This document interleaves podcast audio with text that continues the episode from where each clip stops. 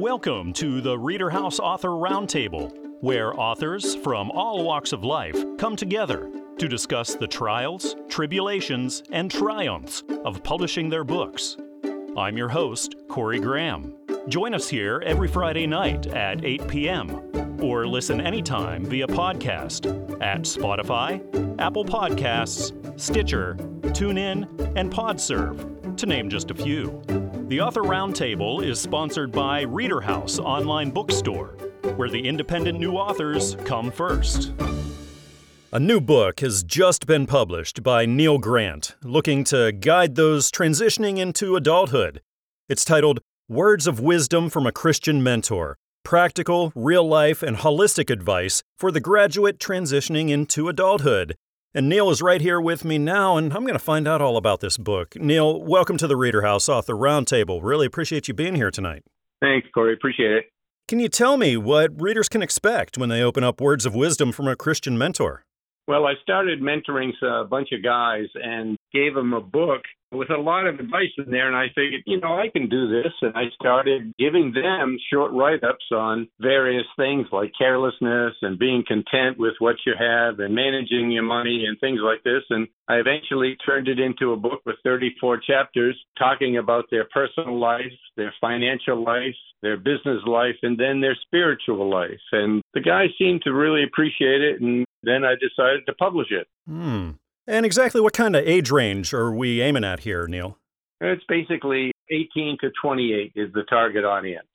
And when it comes to writing books and publishing and all that, have you ever done this before? this is the last thing that I ever expected to do. I'm a graduate chemical engineer managing oil and gas projects in the engineering business and I just had a passion for helping young people, and uh, that's how it all started. That's fantastic, Neil. Once you got started with it, how long did this whole process take for you?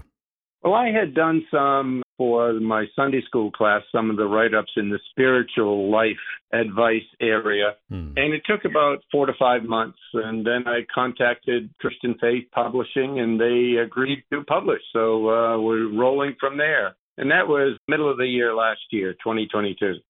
And after that time and that work that you put into it, Neil, that day comes, you open up the mailbox, there it is. The first copy. You actually get to see and hold your book for the first time. Uh, what was that moment like for you?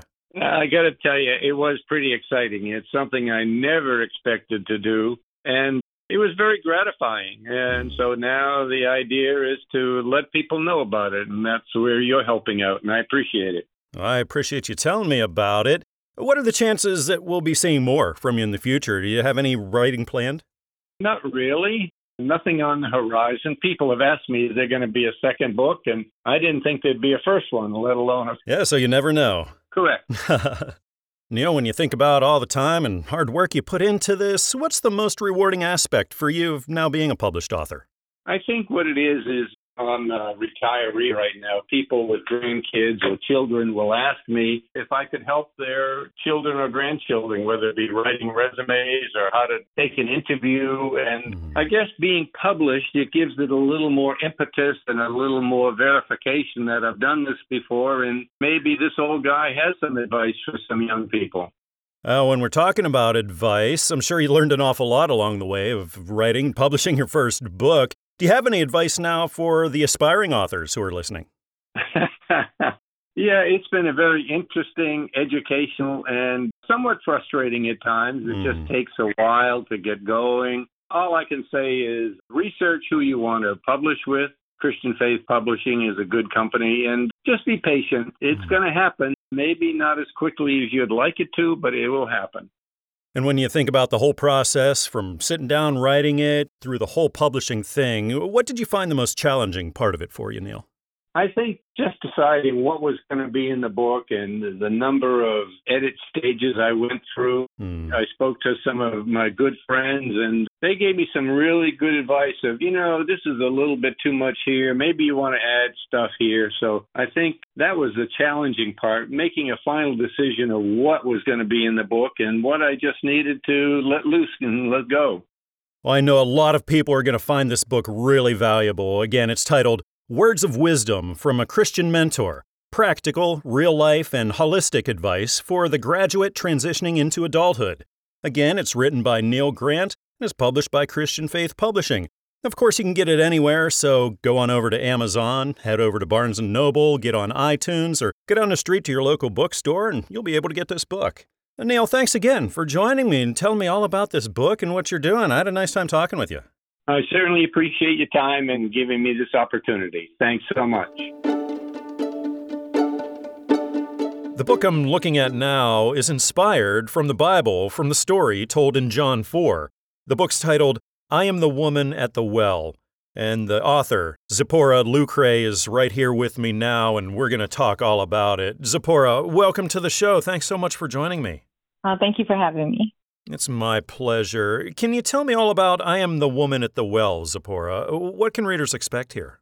Well, reading I Am the Woman at the Well is going to give you a sneak preview, pretty much, about my life over the last 25 years, being a young woman to a grown woman who has basically been desperate for love and attention and found plenty of attention, but not really the love that she was looking for. And what you'll see is the things that I go through that are really kind of crazy, but you'll also find that I found God in the middle of that whole process. Those 25 years, I found God and realized that, you know, God was the most healthiest relationship that I've ever had was with Jesus Christ. And it just took me a very long time to realize that. Mm. Zipporah, would you say it was women primarily that you were speaking to here? Primarily, yes. But I think it would benefit for men as well because there are people out there that are men and women that are looking for love. And I think that we sometimes forget that Jesus Christ loves us and he's with us. Absolutely. When it comes to writing and publishing, Zipporah, have you ever done this kind of thing before? I have not, no. Oh, congratulations. Oh, being your first one, did it take you like forever to do? It did not. Actually, I finished the book maybe about four months. I'd always wanted to write my story, but I always had this little idea of like waiting until I found the right person and got married so that I can have that beautiful ending that I wanted. what was that spark? What was that inspiration that made you think, hey, I really got to sit down, I got to write this book and publish it? It was when I realized that I was in love with Jesus it dawned on me one day when I was just giving praise and worship, and I realized that I am truly in love with Jesus, and I just realized that how much He loved me. It, it was kind of like having a best friend, mm. and not even realizing that at the end of the day, your best friend is your soulmate, and just kind of look past that best friend because that person probably just didn't seem to meet everything that you're looking for. Well, Zipporah, it had to be a really special day whenever you finally got that first physical copy in of your book after probably looking at it on your computer screen for all that time. And now you get to hold this thing. What was that like? It was. It was, it was a great moment. I was just amazed by it. I was amazed by the fact that I really did it. I was grateful for the fact that I was even able to do it. I was just like amazed just to be able to finally hold the book that I said that I was going to write for a very long time. mm. So, have you caught the writing bug? Do you think you'll be writing more? I do. I do want to write. I am. I am going to write another book because this book only ended with me letting people know that I did find the most healthiest relationship. But as we all know, I mean, when you go through a lot of things, especially that relationship that are really unhealthy, you're left with a lot of wounds and scars mm. internally and emotionally and everything. So I know that with the time that I'm having with Christ and enjoying it, it's a healing process. So I do want to, I am going to be writing a book in regards to this process of healing. As you're writing and publishing this, you know, there's so many different things involved in the whole process. Zipporah, what did you find the most challenging part of things for you? The most challenging was really getting through it because I cried so much. I, I stopped so many times and just cried so many times through the situations that I've been through and then looking back and seeing where I came from and what things I had to face and challenges that I overcame and just seeing how good God was to me through it just it was so hard to get through a chapter without crying. Well, what a fantastic message. I encourage my listeners to go seek this book out. Again, it's titled I Am the Woman at the Well. It's written by Zipporah Lucre and is published by Christian Faith Publishing. And of course, you can find it anywhere, so head on over to Amazon or Barnes & Noble or iTunes or traditional brick and mortar stores and you'll be able to pick this up. Zipporah, it's been wonderful talking with you here tonight and learning all about your hard work in this book. Thank you so much for talking. Thank you. Joining me here right now at the Reader House Author Roundtable, author Willie Earl Means. Willie, thank you for joining me. I appreciate the opportunity to talk to you, sir, about the book. I appreciate your time. Congratulations on getting this audiobook out. The title is Willie Means Well, but it don't work out sometimes.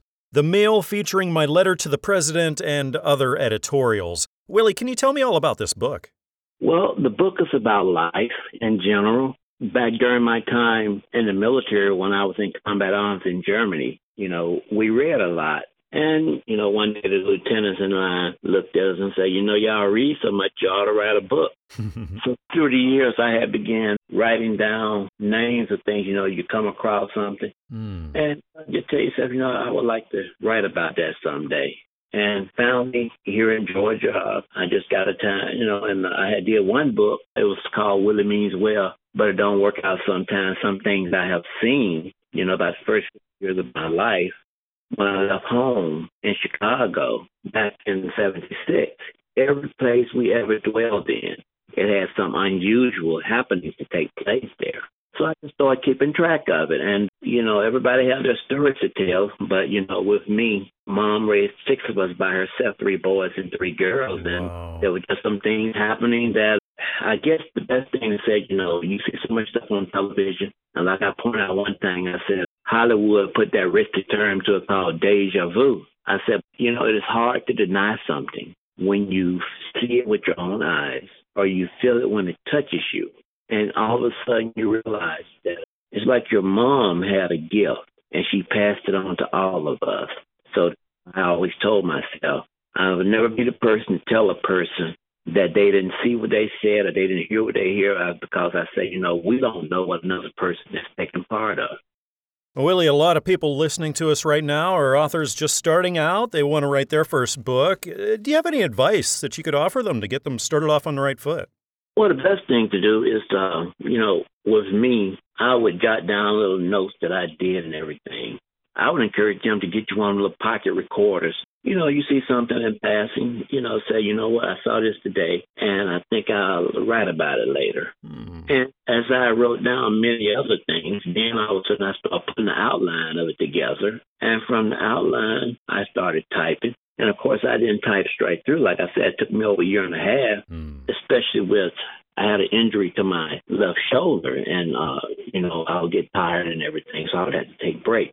And then there's a thing called writer's block, it sets in when you're trying to find time to write, but you just can't get the right idea. But the thing of it is, every time something come up, then sit down and make yourself try.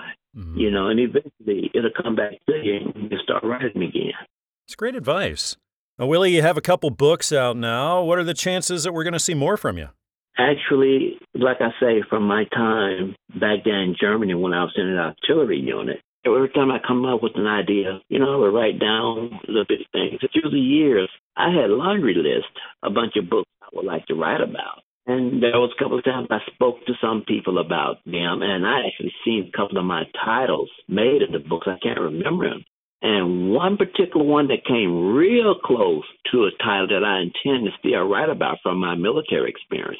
When Mel Gibson did that movie, We Were Soldiers, he came so close to the title of the one of the books that I want to do about my military experience. So I said, I'll shut my mouth and I told myself I'm going to put everything I can behind this book first. Mm. I said when I figure out put every effort in it to get this book to selling, then I will sit down and probably start on a book about the military and also one about my track and field days from high school and college. Well, we're looking forward to those, Willie. And I think a lot of readers are going to be really interested in this book. Again, it's titled Willie Means Well, but it don't work out sometimes. The Meal featuring my letter to the president and other editorials. This is written, of course, by Willie Earl Means, and it's published by the Audiobook Network. So you can pick it up everywhere you get your audiobooks Audible, Apple iTunes Store, Amazon, wherever you go. Willie, thanks again for joining me here and telling me about your work. I had a nice time talking with you tonight. Mr. Corey, like I said, I appreciate the time. Mr. Corey, you have a God bless evening now. The poetry in this book is aimed to instill listeners and readers with joy, peace, and a sense of love. It's titled Poems of Inspiration, Contemplation, and Love, featuring Damn Money. This is written by Barry Stewart, and we're going to talk all about this here right now at the Reader House Author Roundtable. Got Barry here with me. Barry, welcome to the show. Thanks for joining me. Oh, thank you so much for inviting me. Oh, the pleasure's all mine. I'm interested in finding out about poems of inspiration, contemplation, and love. Can you tell me about it, Barry? Yes, well, it's a book of feelings, emotions, happiness, joy, loss, humor, friendship, communication, positive thinking, motivation, and how to connect to the universal rhythm. I love the positivity that you're emitting here, Barry. What gave you the idea to write this and publish it? Well, I started getting poems, you know, in my head. I didn't really write a book or anything like that, but I knew I had something. And so I started to write down, compile everything that was coming in. So as it went on, then it came to me a, a suggestion in my head, you know, I can make a book, I can do a book. Mm. And so when I got the last poem, Poems of Damn Money, I knew it was finished. And that would be the conclusion of the poem. And so then I said, well, let me get it produced. How long of a time span are we talking here, Barry, once you started writing the poetry up until you decided to publish it? Well, this it took really took uh, ten years mm. actually to write down the poems, and I see that the poems I didn't really I didn't sit down and say, well, this word rhymes with another word and something like that. This just came to me in my mind. It wasn't something that I was planning on. Everything is how I received it from the universe, and I wrote it down just as I I received it. Mm-hmm. Well, Barry, is this your first time at writing and publishing?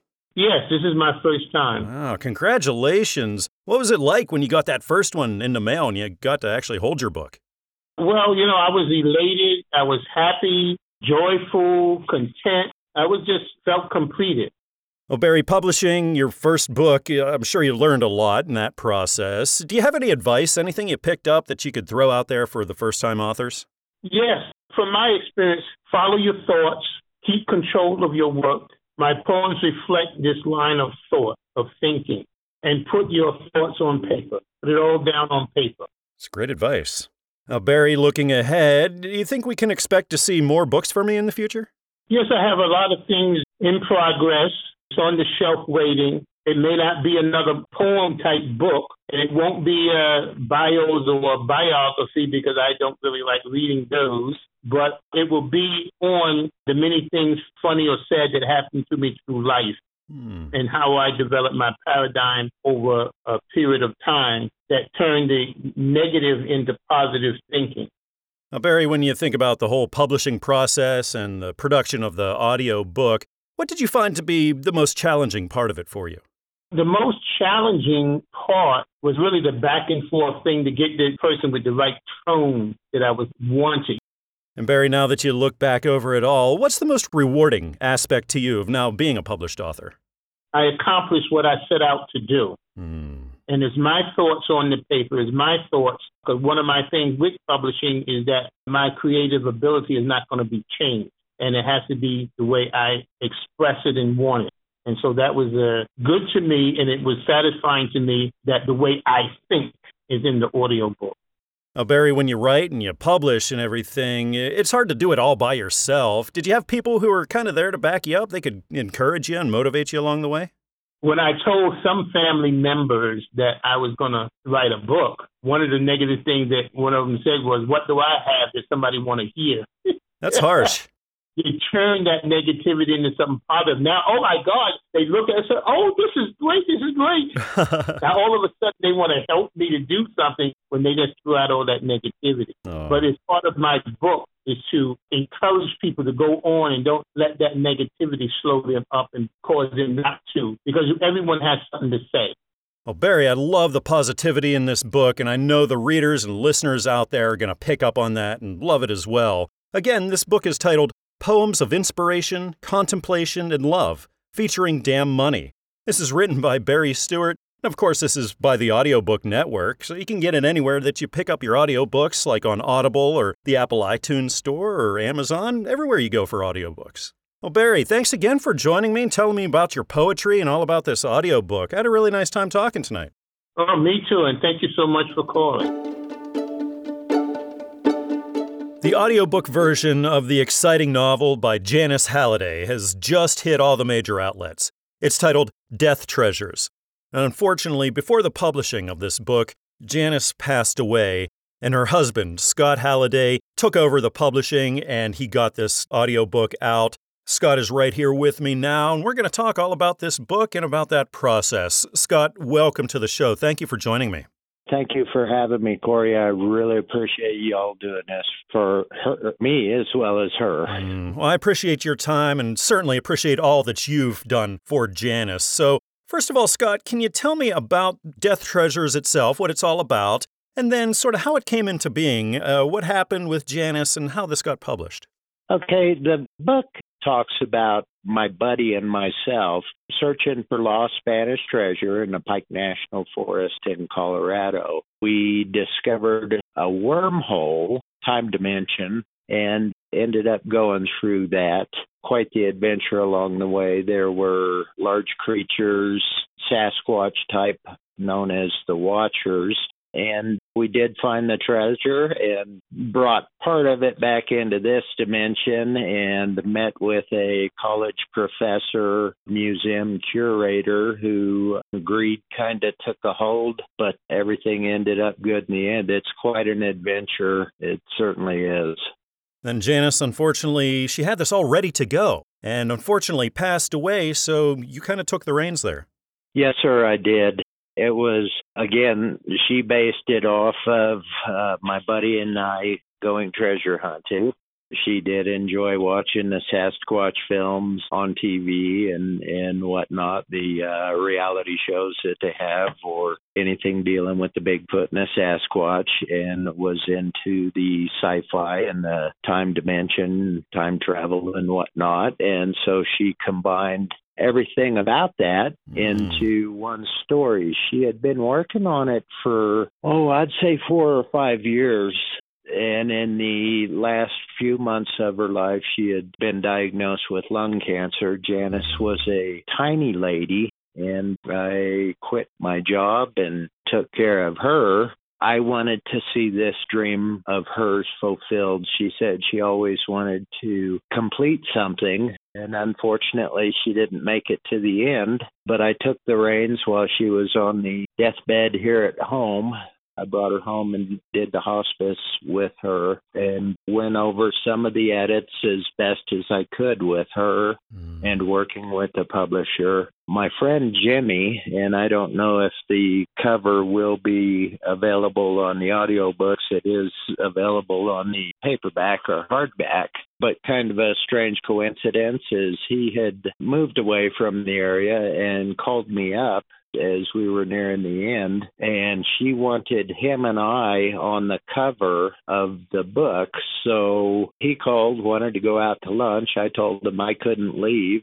Then my stepdaughter calls and says, Hey, can I come up and see mom? And I said, Well, that's great. I need to go out to lunch with Jimmy, and then I want to bring him back to the house, and we can get a picture up at the rock where we got married. It's on the property here. So hmm. everything worked out great, and it's my duty to fulfill her dreams with the book and get it done. She was just an awesome lady, you hmm. know, and it was certainly up to me to to get it finished. So I take it this was Janice's first book. She wasn't exactly a seasoned writer. No, sir, not at all.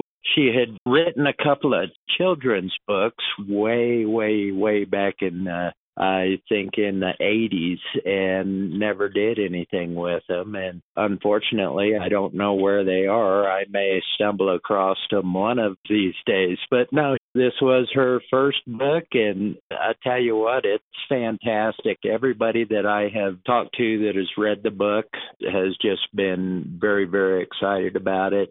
Well, I know a lot of readers are going to love going on the adventure in this book, and I encourage everybody to check it out. It's called Death Treasures.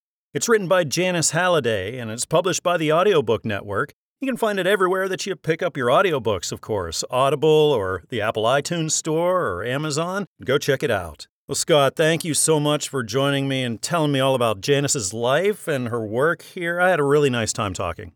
You bet, Corey. Have a good day. Angels and Anecdotes It's the new book written by Sharon Rose Grossi. It just hit stores, and we get to talk all about it right here at the Reader House Author Roundtable. Sharon is sitting right here with me. Sharon, welcome. Thank you for joining me tonight. Thank you. I'm, I'm going to enjoy it, I'm sure. Well, I'm going to enjoy this too because I want to find out all about angels and anecdotes. It sounds really interesting, Sharon. Can you tell me about it? Well, it's stories that have happened to me since I was a child, and I did not consider them angel stories until COVID hit. And of course, we spend a lot of time alone. And I started jotting down the things that have happened to me, the times I've heard God's voice, and, and angels have accompanied me. And I thought, now that would make a good little thing. So I started writing. And by the time I got done, I had several stories, and I would find myself getting the chills down the back of my spine. I'm going, oh, wow, this is interesting. I think maybe other people might enjoy this. Mm. So I decided that I might try and do more stories together and make it sort of into a book form. So I did, and I've enjoyed it. What kinds of readers do you think would be really into angels and anecdotes, Sharon?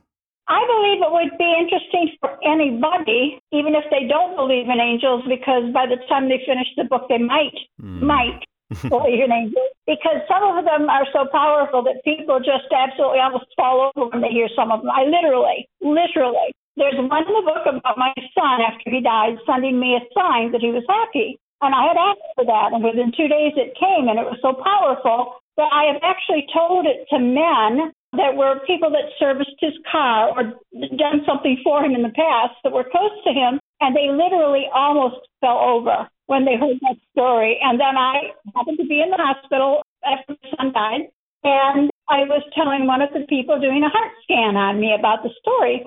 And I looked up at her, and tears were flowing down the front of her face. And she was so touched by that story. And I'll have to say, the reason anecdotes comes in is they're not all angels, but little side stories come into play with it. Mm. And that's where that word comes in. And I will share with you that when I wrote the book, I knew angels had accompanied me from time to time, and I write about that, especially the first story when I was a little girl. But the more I thought about it, after the book was actually published and in my hands and I'm reading it, I thought, wow, I don't know that those times when I heard the voice that it was angels, I do believe I heard God's voice. And then as I'm reading the Bible again, which I've done over and over and over, I like to tell people I came out of my mother's womb a Christian because she was a Christian and she made sure we knew all about Jesus. But mm. I read the Bible and read the Bible, and I was reading again in the Gospels about Jesus had many names, and one of them was Emmanuel, God with us. So if He's with us, He's in us, and it was His voice I heard, and that took on a whole new meaning for even me, the author. Took on a new meaning for me so that was why I did the book. It's why I've found comfort in the book. And people are loving the book, and I've had complaints, but the complaints are that it's too short. Everyone except one person loves it, and they want more of it. Well, I don't have more of it. I wrote what I had in the book. But I am going to have some roundtables in my home over time with people that have bought the book because I've already sold many and they've ordered them too but I want to discuss it and they can ask me anything they want. I can add to it some more things that have happened because of the stories in the book. Especially there's a story about a little cradle with a doll in it. It concerned my granddaughter when she was sick as a baby. And recently, her father was in deep trouble, needing some surgery that I knew was going to be painful. I was sobbing, literally sobbing and doing laundry, worried about my son. And I walked into my bedroom and that cradle on my dresser was rocking back and forth and playing music. Now, that took my breath away. And my son did not have pain. That's the bottom line. He did not have pain.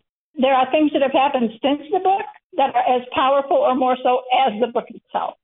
I think a lot of readers are going to love this book. I encourage everybody listening to go seek this one out. Again, it's called Angels and Anecdotes. It's written by Sharon Rose Grossi and published by Christian Faith Publishing you can get it everywhere, of course, like Amazon, Barnes & Noble, and iTunes, and also traditional brick and mortar stores. Well, Sharon, thank you so much for coming on here and tell me all about this book. I had a nice time talking. Well, I appreciate it, Corey, and I've enjoyed talking to you also. I have a book in my hands right here now that looks to show readers what is said in Philippians 2 3. It is God who works in you to will and to act on behalf of His good purpose. The book is titled my life was predestined by God, my story. It's written by Roderick A. Johnson. Right here at the Reader House Author Roundtable, we're going to talk all about this book. Roderick is here with me now. Roderick, welcome to the show. Thank you for joining me. Thank you so much for having me. It's my pleasure to have you here, Roderick, and I'm really excited to learn all about what you've written and My Life Was Predestined by God. Can you tell me about it? Well, the book itself is about my life story. It shows how God took me from nothing and made something beautiful out of my life. As a child, I had to leave school at the age of 13. I worked from the age of 13 to present.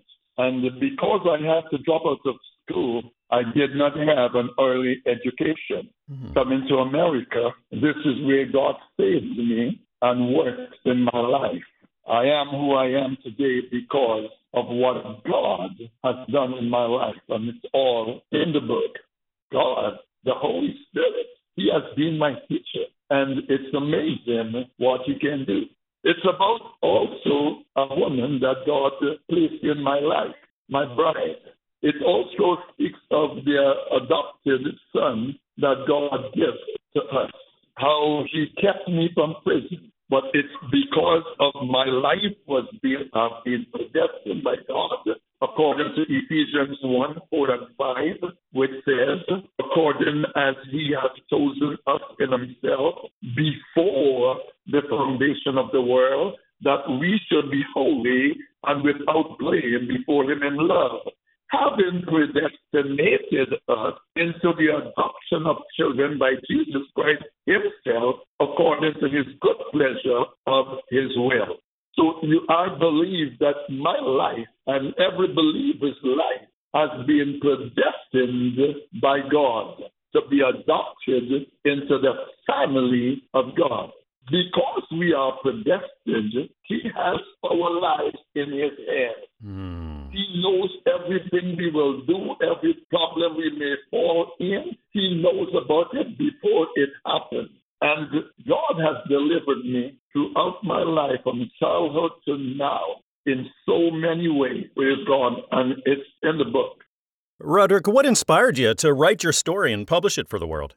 Well, what God took me, what I went through, and the many things He delivered me from. Mm. He caused me to escape death twice.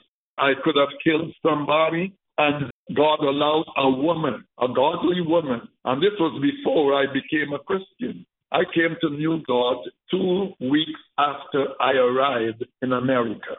Wow, Roderick, how long did this take you to write? I imagine it would have taken you quite a while.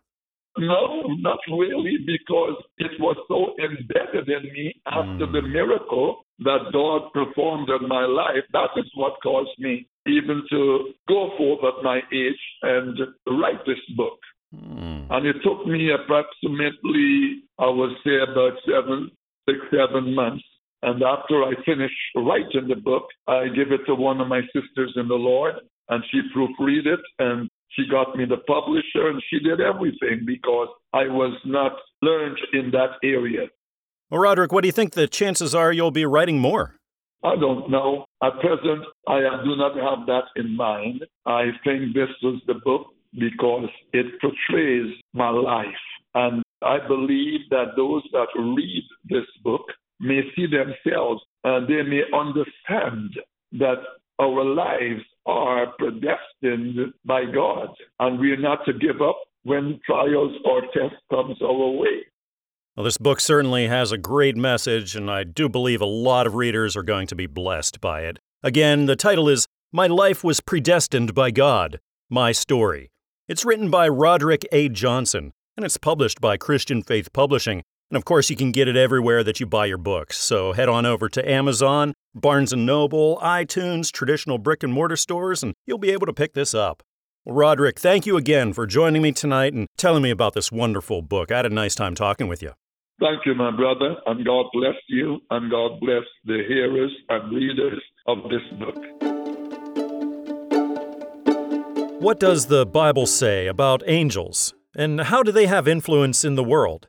Well, the new book by Timothy R. Williams takes on those questions and more in his new book, Angels Are Among Us. We get to talk all about this right now here at the Reader House Author Roundtable. Tim is joining me. Tim, welcome to the show. Thank you for being here. Good to be here. It's good to have you. Tim, can you tell me all about Angels Are Among Us? What can readers expect here? This book is a little different from most of the books out here on the market. This is a teaching book on angels. I did my research. I've seen there was around 282 scriptures on angels. I'm a missionary and I was in Africa actually and was needing to teach on angels and I could not find a curriculum. Hmm. And so I felt in my spirit to just sit down and do the study and write a curriculum. And during writing this curriculum, I just realized that this was a book that was very much needed. I've got lots of books on angels, and the difference in my book and other books is I have no stories in my book on angels. It's all biblical truths. And it's a teaching book. I think there's 14 chapters total. And so, if a person is interested in finding out how angels operate, where they come from, how we activate them in our lives, how they're going to play out in the end time, then this is a book for them. The problem I had I had a lot of people ask me, say, why don't you put your stories in it? Because I've got a lot of stories that I believe that the angels were involved in over the mission fields over the years. But the problem with that is you have no way to prove those stories. Mm. And so I just didn't want to put them in there. So that's the reason I made this a biblical fact book. And I've already had a great response. I've got pastors that's already took the book and are using it as a weekly study book on Wednesday nights. And so if a person is, you know, if they really want to learn about angels and what, how they play out in our lives today, then Angels Are Among Us is the book for them. I've taught it in Africa at three different Bible schools and I had a great response. I'm leaving again Thursday to go over to Africa and taking about 150 of these books with me over there. It, we believe it's a great need. Now, Tim, once you sat down, you started working on this. How long of an undertaking was it for you? Well, I spent about 40 hours the first week. I'd sit down at the desk at about 8 o'clock in the morning and work, try to work about eight hours a day to get the foundation, get my scriptures. But it took me over about six months to put it all together, get it to where it was uh, in the right format, and to where it would be what I thought would be something somebody would enjoy reading. And it's a very easy book to read. Everything I've tried to do in the past, I've tried to do it where it was written on about a, no more than a 10th grade education where everybody can read it. I have a large library of my own that I've accumulated over 40 some years. And so I realized the importance of making the book readable. Mm. I have a lot of books in my library that I've only read parts of the book. I get frustrated, yeah. you know, because of the big words, and it was just too wordy. Angels Are Among Us is not a wordy book. It's an easy read, and like I say, you can read it easily in a couple of days. I've read the book probably at least 20 times, maybe more. And I learn from it even myself every time I read it. Mm. I keep it handy. I use it as a devotional book myself because angels play such an important role in my life, in everyone's life, I believe, especially as a minister and a missionary. I believe they're active in my life every day. As I do, I believe they're in your active in your life every day too. You could read this book without your Bible. I recommend you use your Bible, but you could read it without your Bible and still get all the Bible scriptures. Tim, have you given more thought to maybe writing more after this one? I've got a lot of books inside of me. I've had so many people over the years. Matter of fact, 21 years ago, I had a Bible school that I was at. The administrator spoke over me that there was books inside of me that I that needed to come out, and so I've had several people speak that over me, and I've always had a desire to write. I love to write. But being a missionary, you're very busy, and it's just sometimes hard to sit down and make it happen. Mm. I do have two other books that I'm working on right now, and one's on faith, faith for the impossible, and the other one I haven't picked a title for it yet, but we've got two more in the works. Wonderful.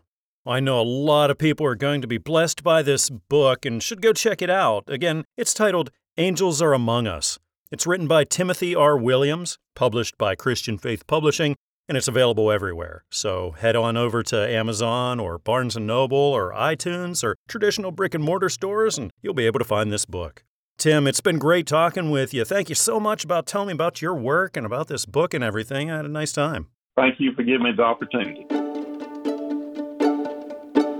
Author Barb Leon has written an important new book about a pretty sensitive topic, and now the audiobook version is out. We're talking about walking onto sacred ground sharing a registered nurse's career in oncology and hospice to diminish the fear and anxiety about death. And right now at the Reader House Author Roundtable, we're going to talk all about this book and audio book. Barb is here with me now. Barb, welcome. Thank you for joining me. Thank you. It's my pleasure. Congratulations on having this new book out. Barb, can you tell me what you've written about here? My career as an RN started in oncology and hospice. I was in this important part of my career for several years. And when my daughter came to me about her fear of death, I decided rather than so many different avenues and different thoughts I had about talking about death in my career, I would write the book and be able to give it to her as a reference for years to come. So she was the main reason why I wrote the book. Hmm. How long did this take you once you sat down and started it? Writing, my process is to write down different thoughts different memories and putting it all together in a sequence that is understandable. So I'm going to say six months. Barb, did you have certain readers, certain listeners that you were speaking to here? Well, in this case, it was to my daughter. It was in my voice, in my way of speaking to her in a kind way, mm. how she would receive my information. So it was geared towards her. And when it comes to writing and publishing, everything like that, Barb, are you new to this or have you done it before? I have written another book, hmm. and in fact, I'm working on the second edition right now. Oh, wow. And this was Bullies, Bosses, and Angels. The second edition will have the same title, but with different information, more helpful information as far as the reason why I wrote the book. I can imagine wouldn't get old every time that first copy comes into the book you just wrote. You've just been seeing it on the computer for months and months, and finally that physical one comes in and you get to hold it in your hands, Barb. But what kind of a moment is that like? Oh, it's incredible because I have always written like and written in journals and thoughts and poems, and this is the first time I ever really realized I could put my thoughts together that would mean something to someone. So it was a very good feeling to be having that accomplishment. A lot of people listening to us right now are authors who are just starting out. So, Barb, based on everything that you've experienced in writing, do you have any advice that you could offer them? I believe that if you could get discouraged by introducing your book or your thoughts, what you've written, and a manuscript has been turned down, keep trying because you really truly believe that this is a message that someone will appreciate or be able to use or guide them in their decisions, say in a, in a career or how they're processing a death of a loved one. Uh, that it would be informative and informational to them to help, like in this case, the fear of the death of their loved one, what they're going through, what to expect, even your own death to acknowledge, like my daughter was very appreciative of when I finished this book and she was able to read it, that it did relieve her fears. So that was that was good. Hmm. And now this is the audiobook version, Barb. But what was it like hearing your book as opposed to reading it? Well, the person that I chose to read it has a very similar voice that I do, very soft spoken, kind, informative, and she spoke in a manner as if she was talking to someone. So in my case, I always try to speak in a manner that I was talking to a friend or a family member or even a patient's family is something that was very critical in my memory of what they went through, what the patient goes through. And so it was the perfect person for me to have her read my book. Well, this is certainly an important book. I know so many readers are going to be blessed by it. And this, of course, is the audiobook, so you can listen to it now as well. It's titled Walking Onto Sacred Ground, sharing a registered nurse's career in oncology and hospice to diminish the fear of anxiety about death. It's written by Barb Leon, and of course, this is published by the Audiobook Network. You can find it on Audible or the Apple iTunes Store or Amazon or anywhere you pick up your audiobooks. Well, Barb, thanks again for coming on the show and doing all this really important work and getting it out there for everybody. I had a nice time talking with you. Thank you very much. I appreciate it. Sitting down beside me right now here at the Reader House Author Roundtable is author Claude Phipps. Claude, welcome to the show. Thank you so much for joining me tonight. Thank you very much. I appreciate being there. I appreciate your time. Wanted to congratulate you for having a new book out in stores now. It's so exciting. It's called When Scientists Were Gods. Claude, can you tell me about it? Yeah, well, these days it's hard to remember. There was a time a half century ago when scientists were gods, honored and trusted both to defend and heal us. If they said, get your polio shots, we got our polio shots. And meanwhile, some of these guys were doing things, making fateful decisions, like exploding the first atomic bomb as a secret project without telling us what was going on. In those days, in the 50s and 60s, we had faith that the science, what they basically were doing, the scientists were doing for us.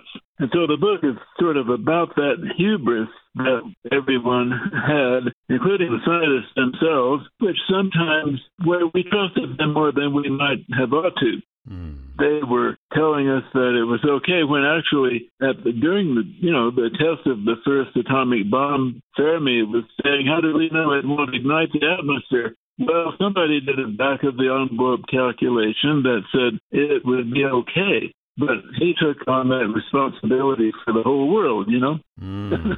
well, Claude, what sorts of readers were you speaking to with this book?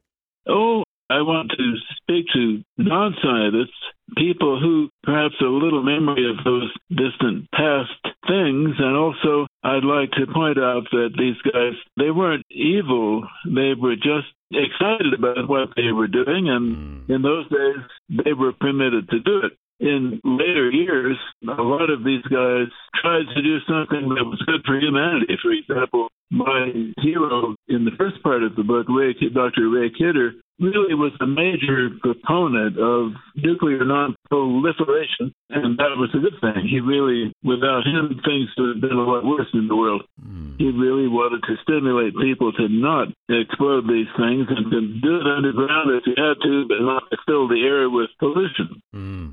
Claude, this sounds like a book that would have taken you an awful long time to do, considering all the research that was involved. Is that the case?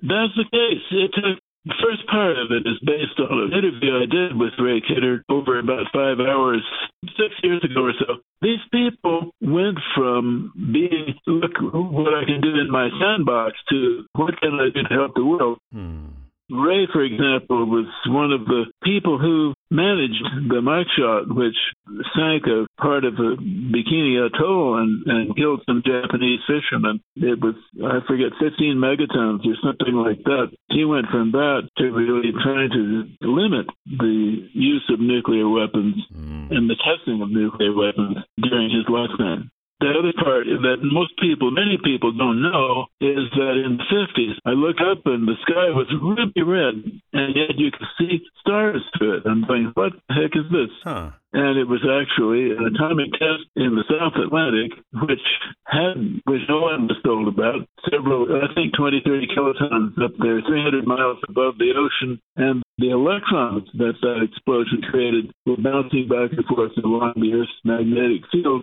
making our sky in Boston red. Oh, wow. So it was something to look into to find out what that was. It took me about five years to realize what it was because it was secret at that time. I'm saying it ain't secret anymore. I'm not telling you anything that's secret right now. Mm.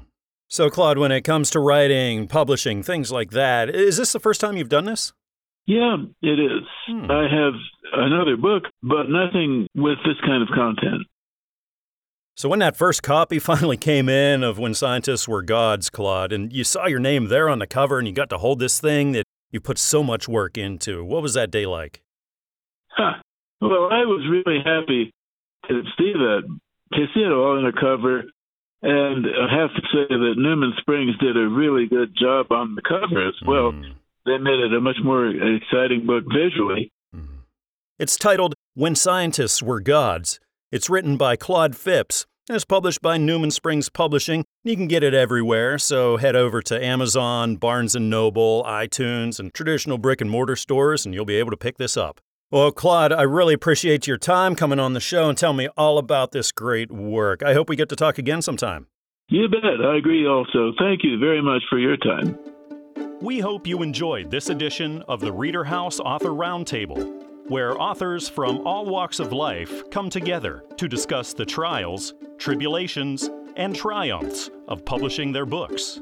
We hope to see you back here every Friday night at 8 p.m. or listen anytime via podcast at Spotify, Apple Podcasts, Stitcher, TuneIn, and Podserve, to name just a few.